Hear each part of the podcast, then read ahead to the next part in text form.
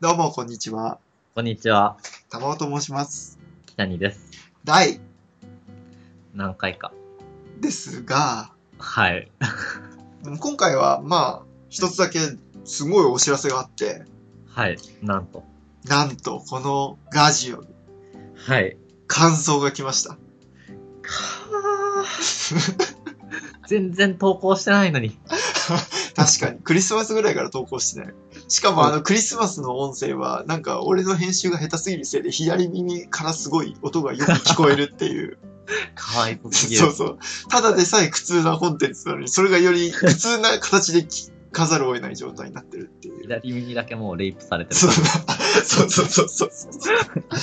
聞き終わった後に左耳、左耳に対するダメージがでかすぎるみたいな。かわいそうすぎる。そうそうそうそう。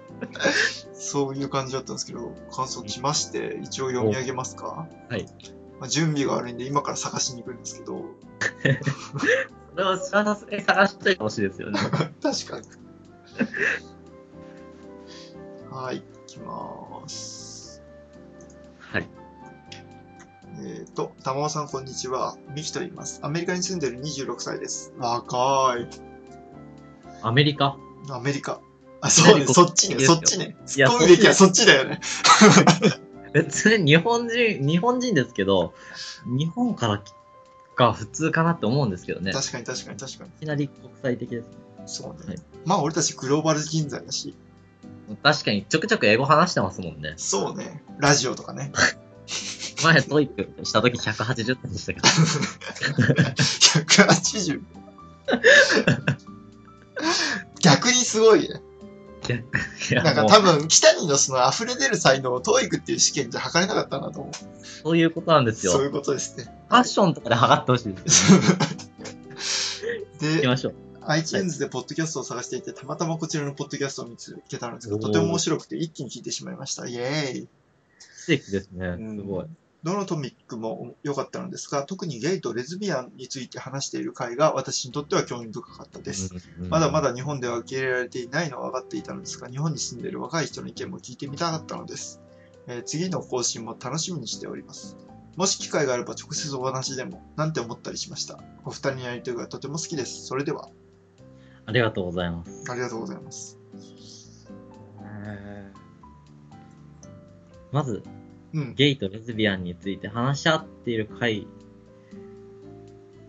がとても面白かったです。正直、うん。僕多分脊髄会話しかしてないんで、うん。何話したかなって感じなんですよ。 まあ、そうね。そうね。で、でちなみに言っとくと、あの、この、このメッセージが来て、あ、はいすごい俺は嬉しくて、北にすぐ LINE で共有してね、はい。ちょっとゲイとレズビアについて、そして LGBT についてちょっと深掘ってみよう、俺たち知らないし、なんか特集してみようって話をして、僕はこんなメッセージをこのミキさんに対してこう返してるわけですね。あメッセージありがとうございます。とてつもなく嬉しく玉置にともに寄りすぎて悶絶しております。はいゲイとレズビアン等のセクシャルマイノリティに対しての理解はミキさんのおっしゃられるように日本ではまだまだ理解が進んでない状態ですね。ミキさんのメッセージをきっかけに北にとも話したのですが、もし機会があれば特集などをして、ゲイやレズの方の日本の中での生きやすさ、生きづら生きづらさ、ネット等の普及による新たなコミュニティについて、恋愛観や人生観等について理解を含めたいなやばいとやばい個人的に思っております。っていう話をして って。で、それで、よし、企画練ろうってところで、北にとこう、談した後にこのメッセージを送ってね。はい。で、そしたら今日の今夜、そのちょうど1時間ぐらい前にメッセージが来て、はい。玉尾さん、すいません。はい。僕やっぱ興味ないっすって来て、ああ、申し訳ないです。企画頓挫っていうね、状態なんですけど。いや、興味ないというか、うん。うん、どっちでもいいっていう、うん、感想というか、ああ、うん。うん、これ、相手が、まあ、社会に対しては問題は確かにあるんですけど、はいはいはい。自分が話してて、まあ、自分がレズ LGBT でもないし、うんうんうん。うん向こうと話してても、ゲイだからっていう過剰反応ってそこまでないんで、うん。あ、そうなんだぐらいで終わっても、あ、うんそんなさほど興味さえないというか、LGBT について。うん。なので、難しいですよね。難しいというか。 まあ、恋愛に関してい言えば、無関心が一番の残酷な 行為であるなんて言われたりもしますが、でも、ただ、これって過剰反応し、反応をした方がいいのかしなきゃいけないのか、あした方がいいのか、さしない方がいいのかって難しいですよね、そこ反応した方がいいのか、LGBT に対してってことは。はい。ああ、そうね。てか、まあ僕も北に君と同じような意見で、もともとは。はい。別に、偏見ないし、俺、みたいな。そうですよね。別に気にしてないしって思ってたんだけど、はい。なんか、まあ、軽くこう、ウェブとかで探ってみると、LGBT の人たちがすごい嫌な思いをすることの一つに、うん。はい。 LGBT について知らないくせに偏見がないというって書いてあ って、それが自分の胸に刺さりすぎて、あー俺やんってなって、確かに、確かに。そうでも確かにそうなんだよ。自分のさ、例えば好きな領域とかにさ、何にも知らないくせにさ、なんか、いやいやいや、いいんじゃないみたいな感じで来てもさ、まあ確かになってところから俺はちょっといろいろ本を読んだりして、実際にゲイの方とも会ったりして、いろいろ話していく中で、いや、これはやべえもん。やべえ事柄だなと。すごい、うーん、魅力的というか、すごいいろいろ詰まってる物事だなと思って、ちょっとそっち系のちょっと発信とかもやっていこうかなってぐらいまでモチベが上がって、今その話が進んでうんる。おー あれ進んでるんですかすごだい。かはら多分別途なんか、ウェブサイトとかい。が多分立ち上がっていくんであろうっていうところなんですけど、えー、まあでも面白いですね。そそう、面白い。れ自体は。10分の1ぐらいセクシャルマイノリティっているんでしたっけあそうだね。40人に1人とか13人に1人とか言われているんだけども、まああ大体クラスに1人ぐらいイメージ。そこそこの、まあ、悩んでる人はじ、実際当事者としては相当悩みでしょうからうね。ん、そうね。まあだから一番すごいなんかいろいろ詰まってるなと思うのは、その、小中高っていう時に対して、その自分が人を好きになるとかってさ、普通さ、人間の根源的なところじゃん。根そうです本というか、その、その自分の根本の感情とか、根源のアイデンティティっていうのを否定され続ける、その、小中高とかを送るっていうことをした時に、多分彼らは、なんか普通の人たち以上に自分とは何かとか、うん、自分はどういう人間なのとか、自分はどう生きるんだとか、そういう問いにこう、ぶつかるわけ。必然的に。そうですねで、。そこを乗り越えた上でアイデンティティを確立しているような人たちだから、日本で言えば、うんなんかこう、まあ、語弊、語弊しかない言い方するかもしれないけど、その、はい要は、一般の人たちってさ、そういう風な深いことを考えたりさ、深いところまで深掘れたりする人ってさ、ピラミッドで言うと、上の方の人たちじゃん。知能とかで言ったらさ、うん。 1%ぐらいですそようね。そうそうそう。でもそれを、経験を、このピラミッドをそのまま全員してるような状態だと俺は思ってて。確かに。そう。だって LGBT の人たちも一般人と同じようにたな割合で多分知能のばらつきがあるし、かつ、なんかこう、なんだろうな、別に、普通の人もいれば、普通の人の割合も同じだし、多分殺人鬼の割合も同じだしっていうぐらいの同じ割合の中で、そのアイデンティティっていうのにすごく向き合うっていうことを全員ほぼしてるであろうっていう、その世界観ってすごいなと思うんだよね。確かに。そこはすごいですね。そう。だし、その、じゃあそのアイデンティティを確立した上で、その家族との葛藤とか、じゃあ家族にこう話すカミングアウトって言われるものなんだけど、それをした時の家族の受け止めるっていうところも、それもまた重い問題で、うん。家族自身もめちゃくちゃ向き合わなくちゃいけない問題、そこになって、その、カミングアウトレターっていう本があって、それはカミングアウトした人と、カミングアウトされた親御さんみたいなのが手紙のやり取りをするっていうものなんだけど、その本の1通目からもう号泣をしてしまって、えー、そう、もう本当に感動的すぎて。なんかす、う。うんん、親、親によっては受け入れてくれない親とかもいますよね。。そうですす。だからカミングアウトの、なんか条件、だからこうした、こうした状態のカミングアウトがいいんじゃないかっていうものの一つに、なんはかい、経済的に自立していることと、えっと、その両親以外にもすでに LGBT の人たちとつながりがあって支援される体制があることなるほど。これを挙げていてこれがない状態でカミングアウトして拒否されてそれこそもう縁切るぞとか言われちゃう人もいるからああ。そういう状態になっちゃうと本当に自殺とかになっちゃうじゃんそうですね。すごい、そうそう考えると結構深刻な問題ですね。そう深刻だしだって家族に普通に話せない俺たちは絶対考えもしないような気遣いというか気を使っていかなくちゃいけないしうん自分とは何かをこう問いに答えなくちゃいけないっていうのはすごいなって思うんだよね。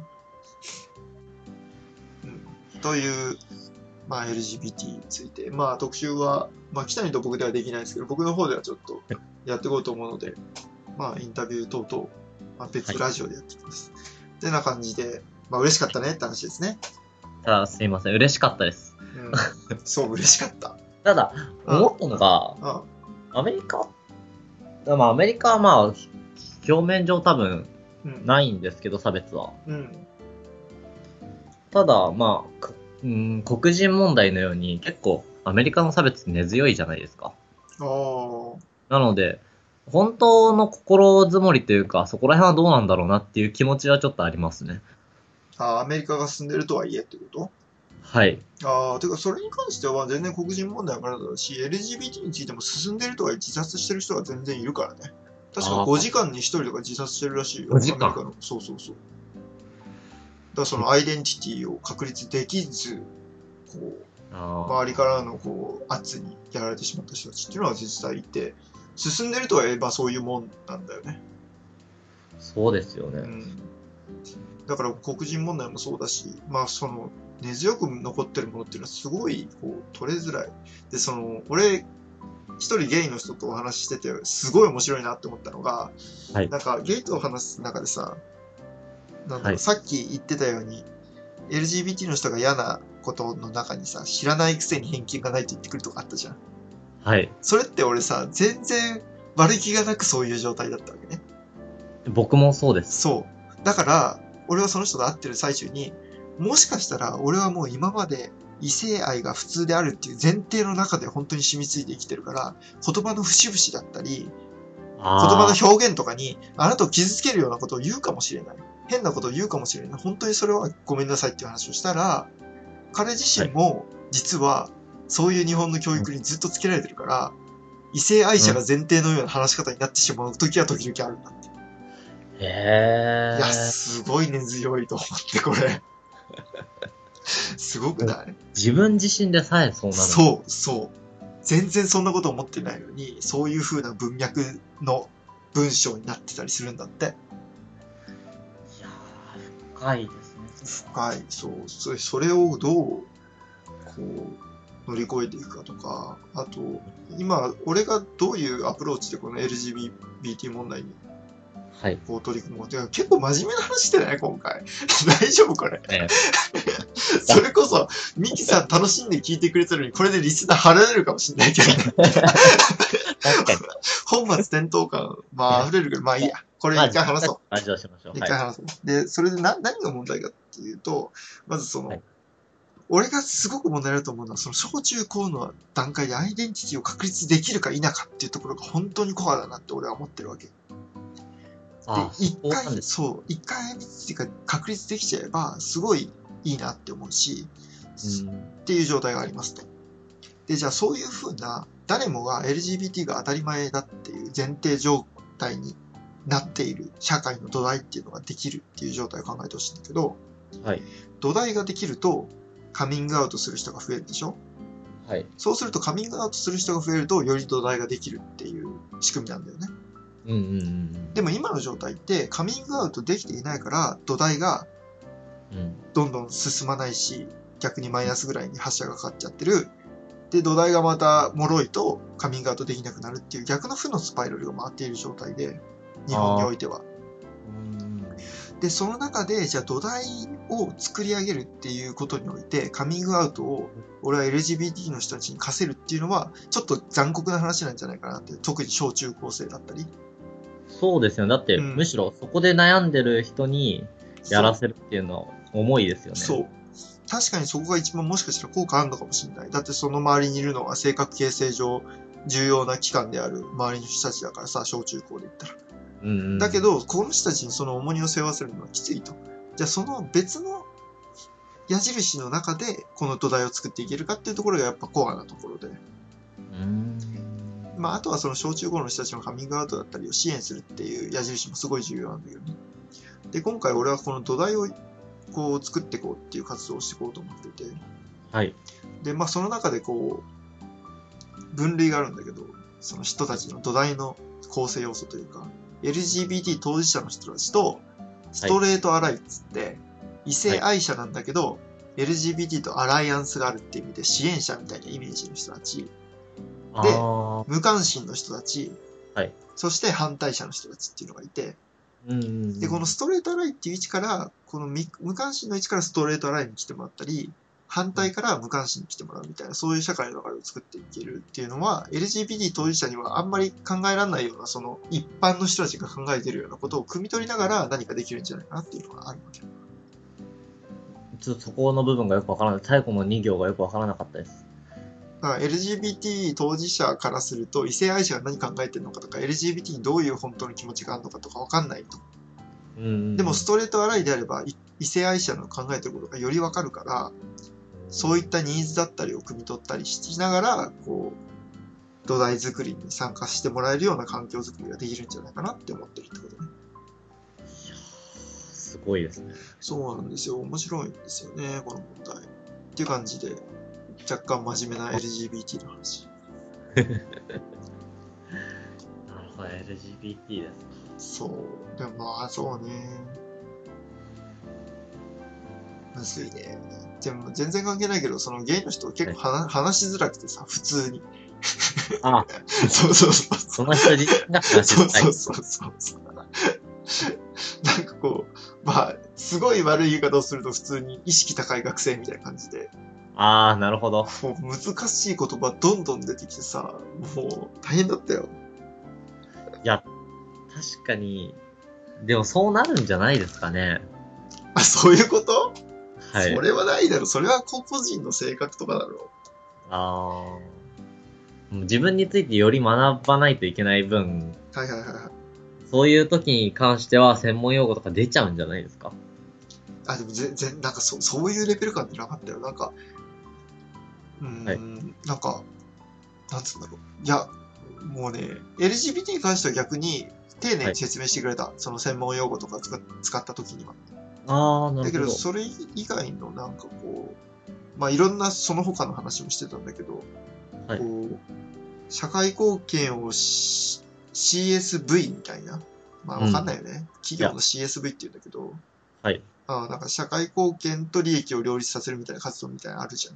ありますね。とかの話の中でスターバックスの取り組みとかがいきなり会話の中に入ってきて、おおーおおーーって思ったら、たまたま多分その子がいっぱい調べてたような感じがしてて、すそごいのです。スライドとかを見せてくれて、うんうんいや、そりゃまあ、誇示したいのはわかるけど、それ話の流れとちゃうしな、とか思いながら、ああ、なるほど、なるほど。うん難しいね。全然難しい。だからもう純粋に俺は、その意識高い系学生をどう扱うかっていうことについて考え学んだ時間だったね。それ以外のことで言そうっと。ちですか。それ以外のことで言うとね、LGBT 以外だと。うん、確かに。あれは扱いづらい。まあでも意識は高い方がいいと思いますけどね。うん。でも、空回ってると意味ないんだよ。なんか、高いとか、ニュートラルでいいと思うんだよね。別に向上心があるぐらいでいいんじゃないああ、そうですね。うん。なんか、高い、高い。意識高い人たちってなんで意識高いって言われるんだろうね、あの人たち。意識高い、痛い人みたいな。うん。それは、に、二つあ、まあもちろん、意識と、うん。まあ実力が、うん。その伴ってないっていうう、ん。でも Yes 最初は意識から行くじゃないですか。 Yes, みん yes, yes, yes. なので、別に、で、それを見て、自分ができない、実行できない、その他の人たちがバカにしようとするから、うん。あれたってだけのことじゃない。 Yes, yes, yes, yes. そうなんです。でも、それ、今すごい、北谷の話を聞いてすごい思ったのが、意識っていうものと実力っていうものがありますと。でもちろんみんな意識が高い状態で実力が低い状態で始まらせます確かにそうだと、はいでも世の中には意識高い系でも世の中に受け入れる人たち受け入れられてる人たちと意識高ういんかっこ笑いになってる人たちがいるじゃんなるほど。そう考えた時に俺今北谷の話を聞いてて思ったのが意識高い系の人たち、普通のなんか世の中から受け入れられてる意識高い系の人たちっていうのは意識が高いです実力がまだないですっていうのが自分の中で受け入れられてそれを他人に見せることができるなだるけほど。ど意識高い系かっこ笑いっていう人たちは意識高い自分に対して低い自分を見せることができないだからこそ難しそうな言葉だったり小手先を使って意識を高そうに実力も高そうに見せるあだからこそ滑稽に見えるのかなって今ちょっと思った。ーこの部分、確かに、それは大きいですね。うん。まず、あと、しうーん、簡単な言葉を使うことによって相手が受け入れやすくて、うんうんうん。好意感を持つんで馬鹿にしづらくなりますよね、純粋に。ああ、そうね。前者の方でしょはい。うん、確かに。あそうというのは、うん、確かに。あとは。まあ全然関係ないけど、こはい。れもう、ちょっと詰めすぎたかなと思ったけど、え俺本当わかんないんだけどって 言っちゃって。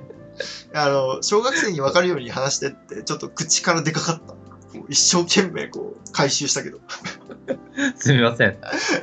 そうそうそう、そんな感じだった。で、そうなんだよ。で、何言おうとしたんだっけバカだな、俺。あ、そうそうそう そう。あのさ、意識高いけど前者の人たちってさ、自分の認識がちゃんとしっかりしてるから、現実に即した自分の認識してるからさ、成長が早いんだよね。あ、確かに。なるほそど。う。そう。自分が何が弱くてどういう風にやっていけばいいのかっていうのが現実を見えてるから、分析、自分を分析してるってことですそうそうそうそう、ちゃんと自己理解があるんだよ。うーん。だからそこそこの違いだよね、結局ね。あーそうですね。うん自己理解といえばなんですけど、はい。言えば。言えば、あの、僕、ストレングスファインダーっていう、ほうほうほうほう。質問を160個ぐらい答 えて、拷問。圧倒的拷問なんだけどさ。圧倒的と思うんです。30分ぐらいして、30分ぐらい質問に答え続けて、あの、34の強みの中からうん自分に特筆した強み5つを見出してくれるっていううん。うんものをしたんですよ。そうですね。あ、だから俺が話してなんかしたんだよね、その後。そうです、たそまうでたす。ま。そうそうそうそう。玉尾さんにお勧めされて、これいいよって自分に、自分に合ってるといううか、んうんうんうん。こう、なんていうんですかね、自分が本当に分かりやすく出てるというか、うんうんうんこう、自己分析しやすいっていう話を聞いてし買って、うん。うんうん。そのコンテンツ1800円ぐらいで買って、はいはい、やったなんね。ですけど、うんっていう話です。すいません。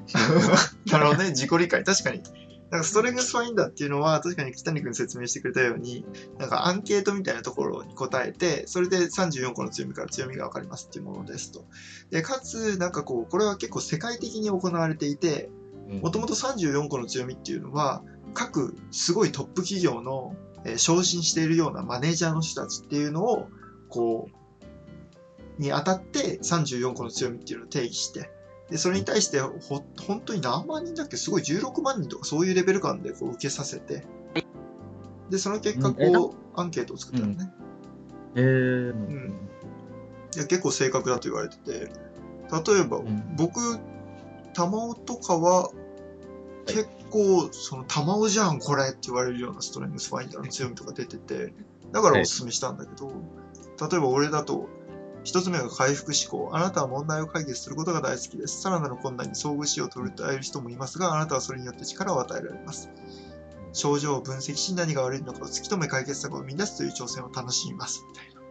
まあ、確かに俺やな、みたいな話とか、親密性あなたは人間関係に対する姿勢を説明します、うんえ親密性は知っている人々に引き寄せられるものですとうん知らない人と友人になるスリルを楽しむよりも親しい人のそばにいてこそ大きな喜びと力を得るのですといや俺やなと、玉尾さんですね。そう間違いない俺、確かに。まあ、確かに。 大体本当にもうそんな感じだから一度信用するともう信用し続けるというお疲れ様で詐欺に一番合いやすいタイプなんじゃないかと思ってるすそんなことないと思います。で、次が個別化。あなたは一人一人が持つユニークな個性に興味を惹かれます。あなたは一人一人の特徴や個性を覆い隠したくないので、人を一般化したり、あるいは類似化することに我慢できません。個人個人の違いに注目し、本能的にそれぞれの性格、動機、考え方、関係性の築き方を観察しています。っていうようなこと。うん俺やなって。完全に。う、そうんで全体で見るよりそうですもんね。そう、だから、そうね、だから親密性とすごい似てる、だからこそっていうところもあるんだけどね、多分ね。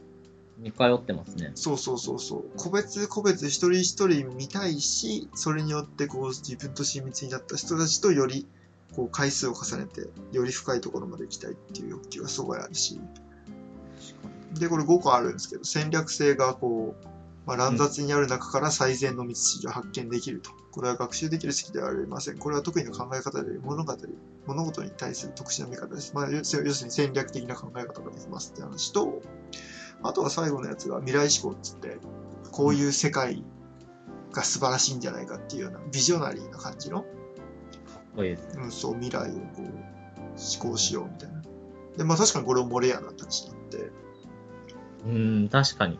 そう。かっこよりなんかどうすればいいかっていうことを考えますそようね。そうそうそうそうそう、そうなんだよね。玉尾さんですね、完全に。そう、完全に僕なんだ。だからこそ僕は進めたんですよ、北に。うん。でもなんか、ま、なんかよくわかんない答えが出てきたんで すよね。 そそう。こが問題で。うん。僕の強み言わせていただきます。はい、どうぞ。まず、うん、最上志向。もう名前が強そうなんですけど。 最もの上って書くやつでしょ。いや、もう、最もの上、志す無垢ですよ。ちなみに定義は何なんですか定義はうん、優秀であること、平均ではなく。これがあなたの基準です。はいはいはい。はいはいはいはい。平均以下の何かを平均より少し上に引き上げるには大変な努力を要しますが、うんあなたはそこに全く意味を見出しません。はいはい同様に努力を要しますが、平均以上何かを最高のものに高めることの方がはるかに胸躍ります。は自分自身のものか他の人のものかに関わらず、強みはあなたを魅了します。だそうです。あ。はあ。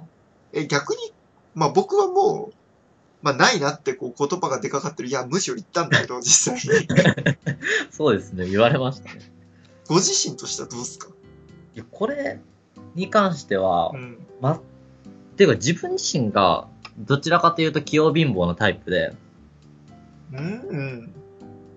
うん。あ、どれもそういうことだ。器用貧乏の言葉の意味が分かってなかった。ごめん。 うん分かった分かった。はいどれも平均以上にまあそこそここなせるけど、そうそうそうそう。したものがないみたいな。そうそうそう、そんな感じ。だからこうそ、ん。突出したものが事実としてないからこそ、こう精神的にこういうことを求めてるっていう意味では あ合ってるかもしれないですけどね。ー、ニーズってことね。ニーズです。 でも追い求める状態が解っていう感じだからな、それって。最上思考っていう概念は。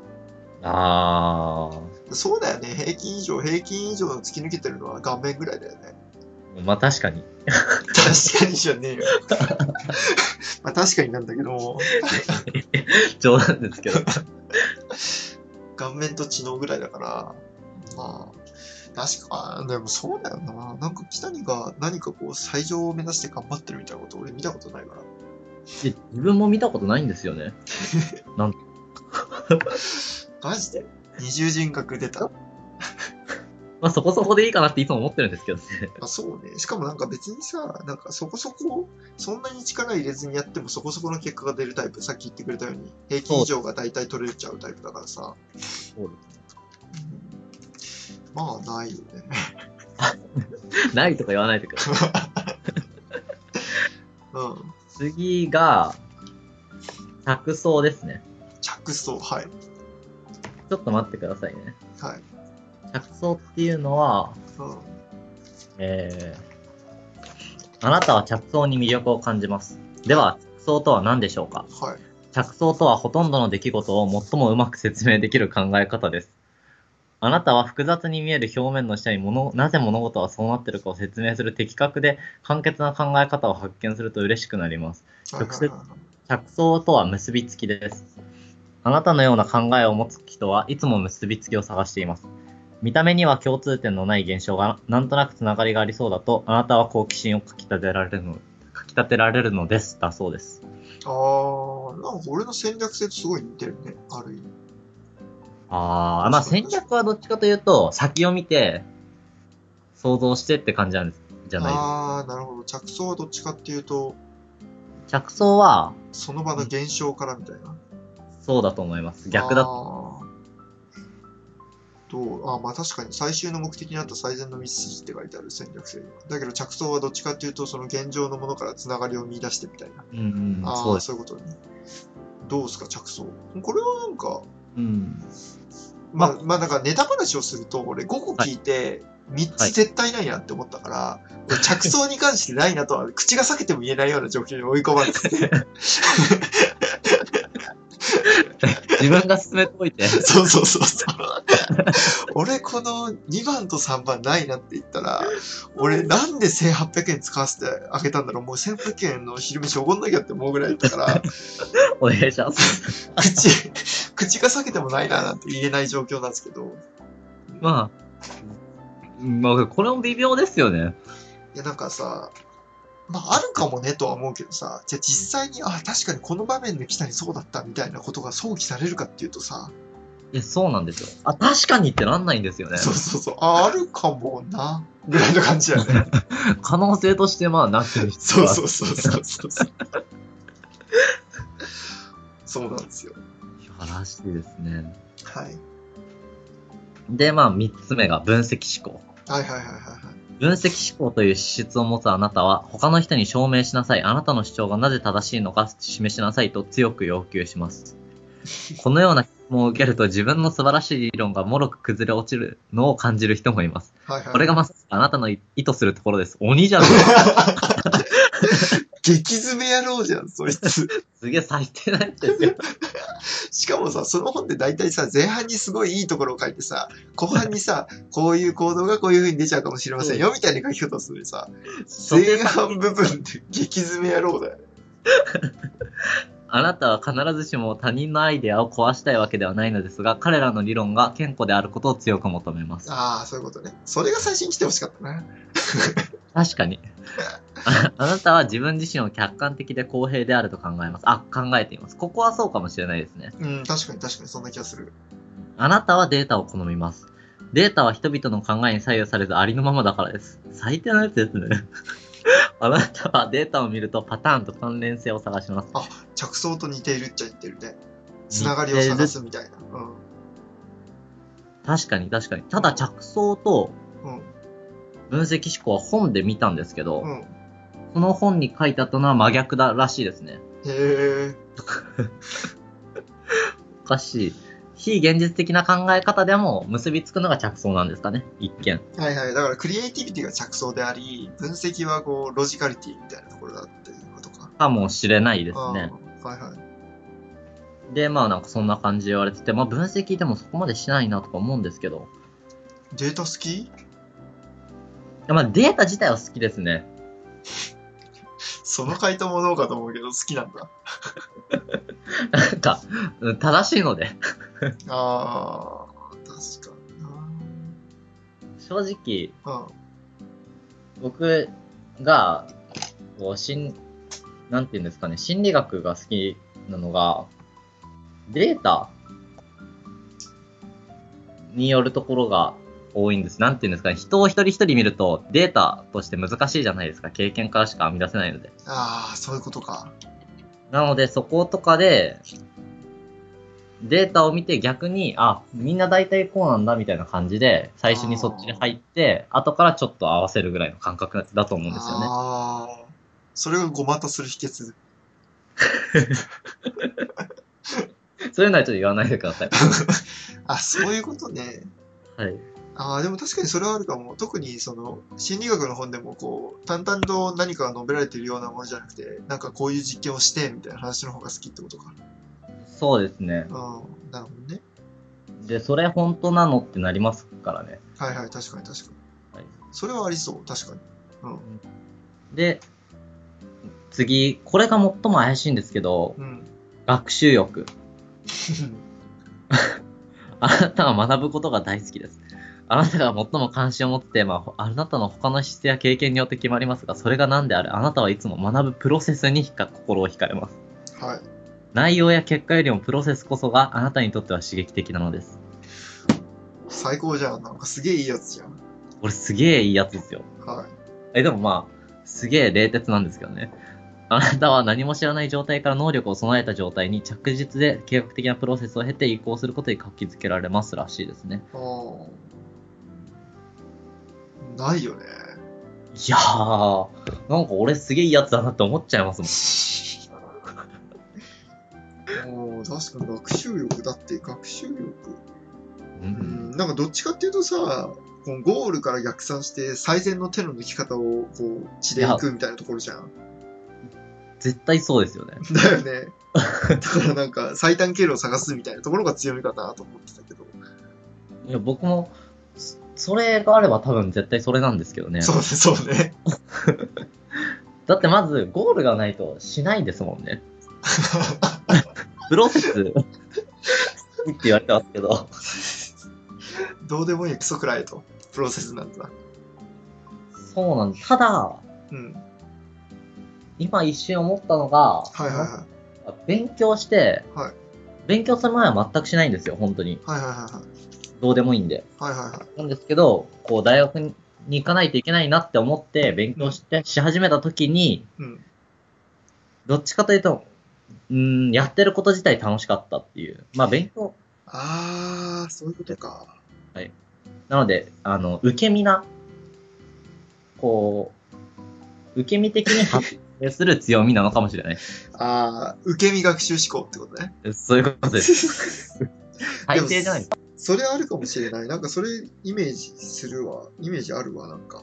確かに確かに。だからなんかさ、うんうん。うーん、普通の人と同じ歴史の授業を受けても、はい。なんかこう、若干ちょっと、あ、こそこ深掘ってるんだ、北谷君みたいなところを深掘っちゃってるみたいな。それ、それ、嫌、なんか嫌なやつみたいじゃないですか。いや、嫌なやつ。えでもなんかいいじゃん。なんか興味を持って、ちょっと深掘ってみましたみたいなのはありそうな気がするな。確かにそこうはんあるかもしれないですね。なさそうだね、言い方的に。 私今、今ちょっと例がちょっと日本史世界史苦手だった んであ、、そういうことね。全然思いつかないと思って。着想着想 アナロジーアナロジーやばいですね。なるほどなるほどまあ学習しはいはいうんでみたいですで、もう一つが内政。内政ねはい内政。ちなみに僕は1年前に玉尾さんに内政しなさいと怒られました。で確かその時の最初のファーストは内政って何でしょうかって話から始まった気がするそうなんですよね。まず内政ってなんだろうって思いますよね。そうで結局よくわかんないですねまあいいんじゃないって話で落ち着いたんだよねそうです、そうです。まあ人によってなんか違うからみたいな。そう違そううかそうらそうそうそうそうそう、うんで、まあ内政ですね。内政とは、あなたは考えることが好きです。あなたは頭脳活動を好みます。あなたは脳を刺激し、縦横無尽に頭を働かせることが好きです。あなたが頭をはら働かせている方向は、例えば問題を解こうとしているのかもしれないし、アイディアを出す考え出そうとしているのかもしれないし、あるいは他の人の感情を理解しようとしているのかもしれません。うんうん何に集中しているかはあなたの他の強みによるでしょう。一方では頭を働かせている方向は一点に定まっていない可能性もあります。内内政の資質はあなたが何を考えているかというところまで影響するわけではありません。単にあなたは考えることが好きだということを意味しているだけです。あなたは一人の時間を楽しむ類の人です。なぜなら一人でいる時間は黙想し内省するための時間だからです。あなたは内省的です。ある意味であなたは自分自身の最良の伴侶です。らしいです。俺じゃん。 人の強み奪うっていう。そういうのやめてください。 ハイキング形式じゃないんで。あ、でも考えることが好きっていうのはあるんじゃないあだからイメージしてた内政の定義と違ったわ、少なくとも俺。あ。なるほど。う玉尾さんの内省のあの定義とは違うんですん。うん、ね。違う違う。北谷に伝えたこととは違うと思う。うん確かに違いましたうねん、。そうそう。でも考えることが好きっていうことじゃん、要は内政ってこの強みで言うとさ。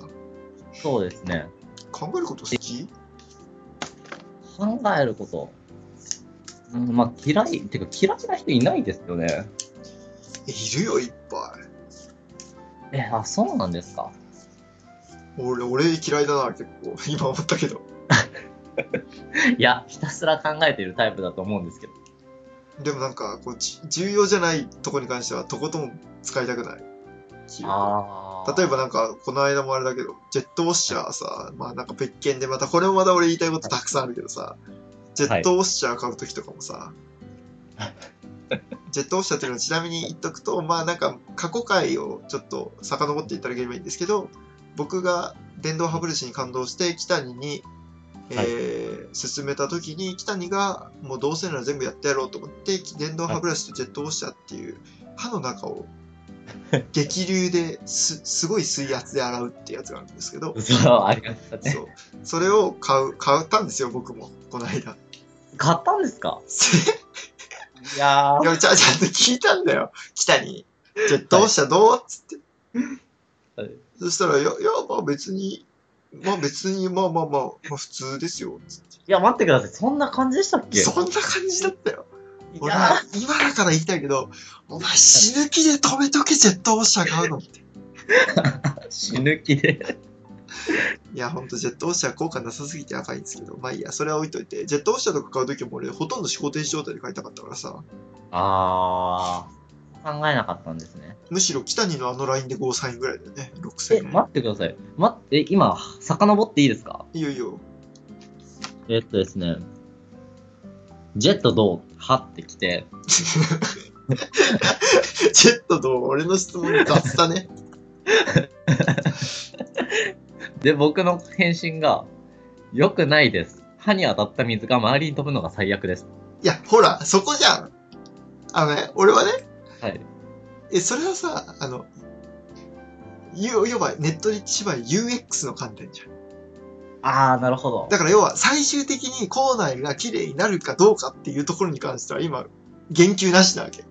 だけどで、いや、待うん。は待ってください、待いはっいてください。はい。で、玉尾さんが、綺麗にはなるとその後返信が来て、うん気持ちくらいですって返信しました。あ なるほど。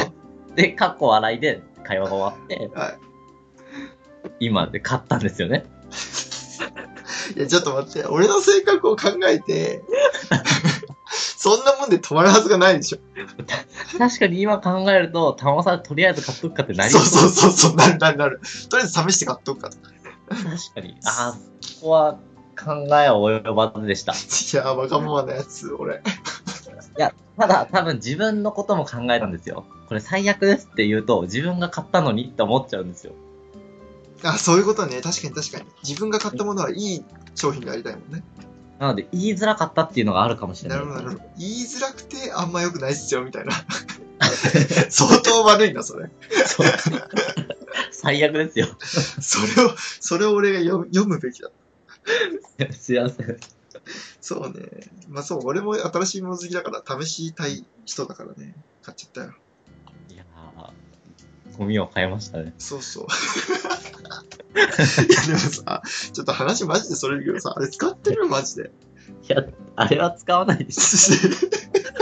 いや、俺、マジでここ4ヶ月ぐらいマジで触ってない。いや僕もここ、ここ何ヶ月ですかね。8ヶ月ぐらい使ってないですよ。そう。1回だけ普通に掃除の時に使った。掃除そう。なんかこう、水垢とかを、ちょっとはいブラシとかでも取りにくいところを取ろうと思った時にジェットウォッシャー大活躍。あそれ便利ですね。便利、水圧でパーッつって。ああ、それ、あのーその企業の人に言えば、もっと言えますね。確かにアピールポイント増えました。確かに。てか、むしろそっちが主目的なんじゃないですか、ぐらいの。確かに歯は綺麗にならないですからね。なんだよね、本当にあれ。うん、意味ない。だってそのアマゾンのレビューとか見てるとさなんか歯に詰まっていたなんか黒いものがたくさん取れましたみたいなこと書いてあってさえみたいな黒いもの詰まってますかどんだけお前の口内環境悪いのって思ってで、っていうか多分、歯磨いてなくても黒くなんないですよね。そうそうそうそうそうそういや、やばいですよ。信じられないマジで歯が取れたまであります。それ。そうまあすまあでもその、確かにそう考える点では、玉尾さんは内政。そう。考えることを放棄することが多々ある。ああ。確かに確かに。でも北谷君その時結構調べてたもんね、いろいろ。ジェットオーシ調べャてましたね。調べた上で買ったんですけどね。そうです。 まあ着想があってね。そうなんですお、よ。これはいけるんじゃないかっていうクリエイティビティがあってね。で、分析も して。そうです、そうであすー。完全に分析もして、そう最上志向で。そう、そうなんだ。そこ最初志向だ、そういえば。確かにだ。って俺さ、最初さ、あの、電動歯ブラシしか進めてなかったんだよ。確かに、だ確かにけ。ど、その時北に言ってたもん。どうせなら、校内環境をもう全部やってやろうと思って、つって。出たじゃん、最初志向。 あーいや、こんなとこで出すものじゃないですよ。この かっこよさ。この4文字熟語。確かに。あ、でもそうじゃん。そうすると全部、今、全部、もしかしてジェットウォッシャーにおいて全部解決されたんじゃない 伏線回収しました。最上志向を分析、着想、 うん。内政、あとなんだっけ。おー、学習してったもんね。プロセス楽しかったでしょジェットウォッシャーについて学んだり。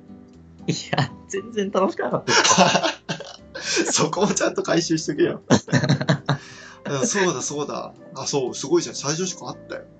ありましたね。確かに俺その時何考えてんだろう、こいつって思ったもん。